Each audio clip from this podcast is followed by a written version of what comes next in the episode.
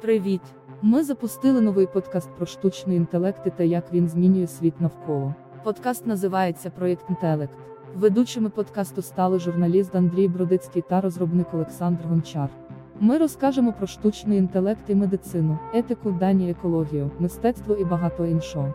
Поговоримо і про філософію, і про матчастину. В кожному епізоді запрошуємо експертів своєї справи. Підписуйтеся на подкаст Проект Інтелект за посиланням у описі цього подкасту. Натискати подкаст, слухати подобається дуже, підписатись на подкаст прямо зараз. Інтелект має інтелект, щоб радити хороший подкаст.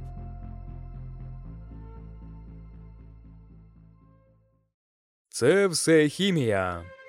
У моєму селі люди досі віддають перевагу лікам такого зразка. Вони воліють пити рідину з пляшечки, а не ковтати пігулки. Казала героїня роману Поїзд о 4.50 з Педінгтона Міс Марпл. Трохи дивакувата улюблениця Агати Крісті трішечки перебільшувала, провокуючи співбесідника на відвертість.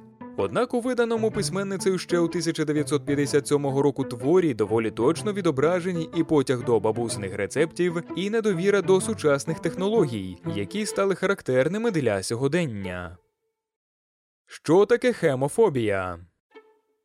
Власне, терміном хемофобія у медицині називають низку психічних або особистісних розладів, що призводять до стійкого страху перед продукцією хімічного синтезу. Як і будь-яка інша фобія, цей розлад має ірраціональну природу, бо часто її об'єктом стають навіть суто природні речовини. Варто лише дати їм кодове найменування або назвати згідно з хімічною класифікацією. Так, викликати відразу у пацієнта може навіть звичайна кухонна сіль або гліцерин. Якщо назвати їх хлоридом натрію і пропан 1 2 3 тріолом відповідно, у тяжких випадках напади хемофобії супроводжуються панічними атаками або агресією і потребують втручання професійного лікаря-психіатра. На щастя, клінічні прояви цієї хвороби нечасті. Зазвичай хомофобією називають просто упередженість до продуктів харчування високих ступенів переробки або одягу і побутових предметів із синтетичних матеріалів. На таке ставлення до своїх здобутків наука, яка супроводжує людство впродовж всієї його історії, точно не заслуговує. Хімія спутниця людства. Низка істориків науки вважають, що хімія виокремилася із загального переліку людських знань доволі пізно, наприкінці 18 століття. Справді, навіть Антуан Лавуазьє, якого вважають засновником сучасної хімічної науки, називав сам себе природознавцем. Однак технології перетворення речовин, те, що ми нині називаємо хімічними реакціями, відомі людству здавна. Першими свідомо використаними людиною хімічними процесами були окисновідновні реакції, а першою побудованою на них технологією стало отримання заліза з руди. Людство винайшло технологію відновлення заліза з оксидів, що найпізніше у третьому тисячолітті до нашої ери. А вже 1400 року до нашої ери перси достеменно опанували складний процес виготовлення сталі. На території сучасної України залізні вироби з'явилися у 1300-1200 роках до нашої ери. Водночас відбувалося становлення технологій хімічної обробки природних матеріалів, як от вичинка і дублення шкіри здобутими із золи рослин карбонатами, содою і поташем. Реакції гідролізу, які відбуваються під час цього процесу, лягли в основу технології миловаріння. Цей доволі складний хімічний процес розкладу тваринного жиру за допомогою лужного гідролізу на гліцерин та органічні кислоти і заміщення в останніх іонів водню іонами натрію винайшли шумери ще близько 2800 року до нашої ери. Перші спроби систематизувати знання про процеси перетворення речовин здійснили на межі епох Арістотель, Емпедокл, Левкіп, Демокріт та Платон кожен з яких зробив власний внесок в атомістичну гіпотезу будови речовин і механізми їхньої взаємодії. Ці теорії стали поштовхом для розвитку алхімії спочатку в Олександрії та на Близькому Сході, а згодом і в Європі. Тодішні натурфілософи удосконалювали техніку хімічних процесів, переймаючись питанням трансмутації металів, аж поки у 16 столітті великий реформатор медицини Парацельс не започаткував ятрохімію хімію не проголосив її головним завданням створення лікарських препаратів. Роберт Бойл 1661 року видав трактат Хімічний скептик в якому звільнив алхімію від тисячолітнього туману стихій і ввів поняття хімічного елемента. Сто років по тому Антуан Лавуазьє відкрив кисневу теорію горіння, систематизував і описав понад 20 відомих на той момент елементів. Він відкрив фундаментальний закон збереження маси під час хімічних перетворень, який остаточно перетворив хімію на точну природничу науку. 19 століття стало епохою відкриттів кількісних законів хімії, періодичного закону, теорії молекулярної структури речовин, якими людство користується донині.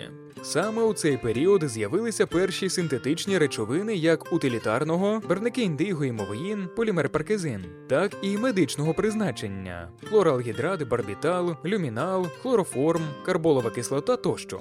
У 1828 році Фрідріх Веллер синтезував першу органічну сполуку карбамід, а 1840 року Юстус фон Лібіг опублікував монографію Органічна хімія у її використанні в сільському господарстві та фізіології, в якій заклав основи агрохімічної науки і вперше в історії обґрунтував можливість подолання продовольчого дефіциту, який переслідував людство з античних часів за допомогою використання штучних добрив, зокрема того самого карбаміду. Цікаво, що саме це нині ставлять лібіху в провину прихильники так званої органічної їжі. Органічна їжа Органічними науковці називають усі сполуки вуглецю, крім його оксидів та карбідів, карбонатів, ціанідів і відповідних їм кислот. Усе живе на землі має в основі саме органічні речовини. Дерева й птахи на цих деревах, трава й плазуни в цій траві, гриби й риба, навіть таргани й пліснява складаються з органічних молекул. Природно, що й раціон людини складається саме з органічної їжі. Неорганічних речовин у ньому вельми небагато, хіба що вода, кухонна сіль і подекуди питна сода. У цьому контексті сам термін органічна їжа звучить так кумедно, що потребує роз'яснення. Ухвалений 2018 року закон України про основні принципи та вимоги до органічного виробництва, обігу та маркування органічної продукції визначає органічну продукцію як сільськогосподарську продукцію, у тому числі харчові продукти та корми, отримані в результаті органічного виробництва. Органічним виробництвом за цим законом вважається таке, що не використовує синтетичні речовини, зокрема агрохімікати, пестициди тощо. Закон вимагає, зокрема, використання переважно біологічних, механічних та фізичних методів для виробництва таких продуктів. Отже, використання будь-якого хімічного процесу або додавання будь-якої сторонньої речовини, воду і сіль законодавець завбачливо викреслив з цього переліку. У виготовленні такого продукту заборонене. Прискіпливий читач вже збагнув, що у такому разі він буде змушений відмовитися від звичайного мила, адже навіть отримане з природної сировини воно проходить реакцію омилення жиру мінеральними карбонатами. Додавати до нього ефірні олії, навіть суто рослинного походження, також не можна, адже за технологією вони відгоняються з водяною парою із настої сировини, підкисленого мінеральною кислотою. Доведеться розпрощатися із горілкою, бо рецептура цього напою містить так звану виправлену воду. Виправляють її, тобто очищують і приводять у відповідність до стандарту на питну воду, фільтруючи крізь хімічно модифікований кварцевий пісок, знезаражуючи додаванням, зокрема, розчинних солей срібла. І нарешті її зм'якшують, тобто прибирають надмірну кількість магнію, кальцію та карбонат іонів на іонообмінних смолах або осадними хімічними реакціями. Саме така вода фігурує у всіх патентах на міцні напої. Звичайно, заради споживання здорової їжі можна чимось і поступитися, однак чи не буде ця жертва марною? Наприклад, джерелом азоту для рослин замість синтетичного карбаміду або аммофосу може стати звичайний гній, адже людство здавна використовує це добриво природного походження. Втім, базуючись на проведених Куртом Шпренгелем дослідах гною, вже згадуваний нами фон Лібіг довів, що рослини споживають лише мінеральні речовини і навіть визначив життєво важливі для них елементи: вуглець, кисень, водень, азот, фосфор, калій. Згодом до критичних для росту рослин елементів вчені додали кальцій та магній, а також молібден, бор та мідь у незначній кількості. Кисень для дихання і вуглець для побудови скелету рослини отримують з повітря. Інші елементи надходять через корневу систему у вигляді розчинних солей. Саме з цих речовин шляхом доволі складних хімічних реакцій утворюються будівельні матеріали рослинного організму, вуглеводні, зокрема крохмаль та целюлоза, білки і жири. Єдиним фактором, який суттєво впливає на плодючість сільгоспкультури, є концентрація поживних речовин. Джерело їхнього походження для кореневих клітин значення немає. Транспортування у формі мінеральних добрив і дозування мікро та макроелементів набагато технологічніші, ніж у вигляді гною або золи, які не мають сталого складу і потребують наявності прикореневих бактерій для переведення в мінеральний стан того ж азоту або фосфору. Натомість тваринне царство майже не вживає мінералів та їхніх розчинів. Обмінні процеси істот розраховані на споживання органічних речовин, крім хіба що кисню, води та кухонної солі. Під час метаболічних процесів ці речовини перетворюються на жири, білки та вуглеводи, що слугують будівельним матеріалом та джерелом енергії для організмів тварин і людини. Хімічні перетворення в організмі високоорганізованих істот, як от людини, зазвичай налічують багато стадій. І тому, хто не обізнаний у тонкощах метаболізму, нагромадження рівнянь та розрахунків, що описують їх, здається неосяжним. Кожний з цих процесів відбувається в суворій відповідності до базових законів хімії, а їхні продукти ще за часів хімічної революції Лавуазьє можна було відтворити в лабораторії мистецтвом хіміка-синтетика. Щоправда, значна кількість таких реакцій інвітро у пробірці потребує присутності сильних мінеральних кислот або лугів, значного нагрівання або охолодження суміші, тривалого часу тощо. Лише з розбудовою у 20 столітті теорії каталізу стало зрозумілим, як природа досягає цих результатів без жорстких умов. У живому організмі, як у досконалому реакторі, щомиті протікають реакції за участю спеціальних каталізаторів, ферментів. А периферична нервова система є тим самим митцем, хіміком, який регулює концентрації каталізаторів, додає реактиви і виводить продукти обміну із зони реакції, підтримуючи її швидкість і безперервність у повній відповідності до принципів Лешательє і Вантгоффа. Розмаїття тваринного світу відбилося і на продуктах їхнього метаболізму. Кожному організму властиві свої процеси обміну речовин і свої продукти анаболізму. Маючи групову схожість, синтезовані одним організмом білки відрізняються від білків іншого організму. Це не дивно, адже кожна істота має власний довідник, зрівняючись із якими її внутрішній хімік синтезує і каталізатори, і продукти обміну речовин. Щоб їсти одне одного, живим організмам доводиться витрачати додаткову енергію для розщеплення чужих сполук. Цей процес називається катаболізмом і також відбувається за участі ферментів каталізаторів. Так організм отримує і реагенти для власного обміну речовин, і необхідну для протікання ендогенних реакцій енергію. Трави проти хімії. Пряний аромат лікарських рослин притаманний не лише куточку травників на базарі, а й будь-якій аптеці. Людство здавна використовує екстракти рослин для лікування недугів, арніку під час кровотеч і спазмів, дереві під час гастритів і розладів шлунку, алтей під час кашлю та просто як солодощі. А звіробій і зовсім називають засобом проти ста хвороб. Справді, трава звіробою багата на каротин, аскорбінову кислоту, флавоноїди, зокрема гіперін та холін. Останні здатні регулювати рівень інсуліну в крові і полегшувати перебіг хвороб, пов'язаних із порушеннями обміну речовин.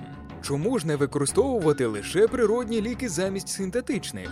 Сучасна медицина надає перевагу штучним препаратам з причин недостатньої концентрації і низької біодоступності діючих сполук зеленої аптеки. Часто густо досягти їхньої терапевтичної концентрації в організмі вкрай важко. На перший погляд здається, що ця проблема вирішується просто: достатньо зробити відвар або настій більш насиченим. Однак, вже згаданий нами Парацельс недаремно казав: все є отрутою і ніщо не позбавлене отруйності, лише доза робить отруту безпечною. Цілющий звіробій разом із холіном містять отруйні сапоніни, які навіть у мікродозах вбивають риб і плазунів, а у теплокровних викликають гемоліз, розпад еритроцитів крові. Сильно концентрований настій засобу від ста хвороб може бути смертельно небезпечним і для людини. Звіробоєм цю рослину назвали небезпідставно. Листя чорної бузини містять глюкозид самбунігрин, який відщеплює синильну кислоту, і алкалоїд коніїн, яким колись стратили Сократа. Майже всі лікарські рослини мають подібні вади. Звичайна малина, яку повсюдно використовують як протизапальний та жарознижувальний засіб, також має застереження для вжитку. Пуринові основи, що містяться в ній, шкідливі для хворих на нефрит або подагру. Синтетичні препарати зазвичай вільні від більшості притаманних природним лікам недоліків. Значна їх кількість містить аналоги природних речовин, модифіковані так, щоб збільшити біодоступність препарату, знизити необхідну для досягнення ефекту дозу і пришвидшити його дію. Скажімо, всім відомий аспірин відрізняється від саліцилової кислоти малини лише одним радикалом. Але ця заміна не лише збільшує біодоступність засобу, а й полегшує вивід з організму продуктів його розпаду. За гострою серцевою недостатності немає часу чекати, поки подіють настоянки валеріани або глоду. Маленька пігулка нітрогліцерину врятувала не одне життя. Навряд чи пацієнт зможе бодай випити настій дерев'яни під час судомного нападу. Натомість введення синтетичного міорелаксанта приносить полегшення вже за кілька хвилин після ін'єкції. Знеболити поранення можна, звісно, й настоянкою опію, але ін'єкція промедолу не лише діє швидше, а й залишає пораненого в притомності. Препарати ж, які діють вибірково на рівні специфічних тканин або навіть клітин організму, протипухлинні, антиретровірусні, замісні, в природі відсутні. Ці факти відомі широкому загалу, однак упередження проти синтетичних препаратів існує досі і має подекуди ірраціональний характер типової фобії. Спекуляція на страхах. Виникнення хемофобії зазвичай пов'язують із виходом у 1962 році книжки американської біологині Рейчел Карсон Мовчазна весна, в якій розповідається про неабияку шкоду пестицидів для здоров'я людей. Втім, це суперечливе твердження. Книжка американки справді могла стати спусковим гачком, але навряд чи була реальною причиною фобії. Страх перед продуктами хімічної промисловості людство відчуло набагато раніше. Недаремно ще 1899 року 26 країн підписали в Гаазі окрему декларацію щодо невикористання снарядів, призначених винятково для розповсюдження отруйних газів. Ввечері 22 квітня 1915 року зелена хвиля хлору, що огорнула британські передові позиції під містом Іпер, довела обґрунтованість цього страху. Впродовж всього міжвоєнного часу письменники лякали людство бойовими отрутами. Політики цілком серйозно шантажували одне одного арсеналами газів тощо. Лише ядерна зброя на деякий час перебрала на себе роль головного жупелу. Втім, після Карибської кризи, що дивним чином збіглася з виходом у світ книжки Карсон, хімія знову стала головним страховиськом для людства, драконом, на боротьбу з яким, уявну чи реальну, суспільство щороку витрачає неабиякі зусилля. Сама Рейчел Карсон, на відміну від тих, хто підняв її на знамена, лише попереджала про небезпеку неконтрольованого обігу окремих хлороорганічних пестицидів. Тодішні отруйно-хімікати справді були недосконалими і могли спричинити багато біосферних проблем. Затаврований Карсон ДДТ і досі подекуди виявляють у ґрунтах колишніх сільськоугідь. Втім, ця група пестицидів давно заборонена, а за обігом і сертифікацією інших встановлений міжнародний контроль. Сучасні засоби боротьби зі шкідниками не мають притаманних ДДТ вад. Однак відразу до пестицидів та добрив дбайливо плекають в суспільстві й донині, час від часу ініціюючи масштабні кампанії на підтримку органічної їжі. Свого часу американську корпорацію Монсанто прирівняли до злочинця проти людства за продаж генно-модифікованого насіння. Іміджу лиходія вона не позбулася й досі, попри відсутність жодного наукового висновку щодо шкоди ГМО для здоров'я людини. Однак навіть на піку кампанії анти-ГМО Монсанто демонструвала 25% зростання доходів. Не потерпають від збитків тютюнові гіганти, попри багаторічну кампанію боротьби з курінням. Чи не виходить так само боротьба з хімією за межі наукової дискусії у маркетингову площину? Хто зна? Якщо вам сподобався подкаст, поставте нам 5 зірочок, напишіть коротенький відгук, порадьте друзям та знайомим. Кожна ваша зірочка і добре слово змушує нашу команду стрибати до стелі і надихає на ще більше історій. І буде вам наука!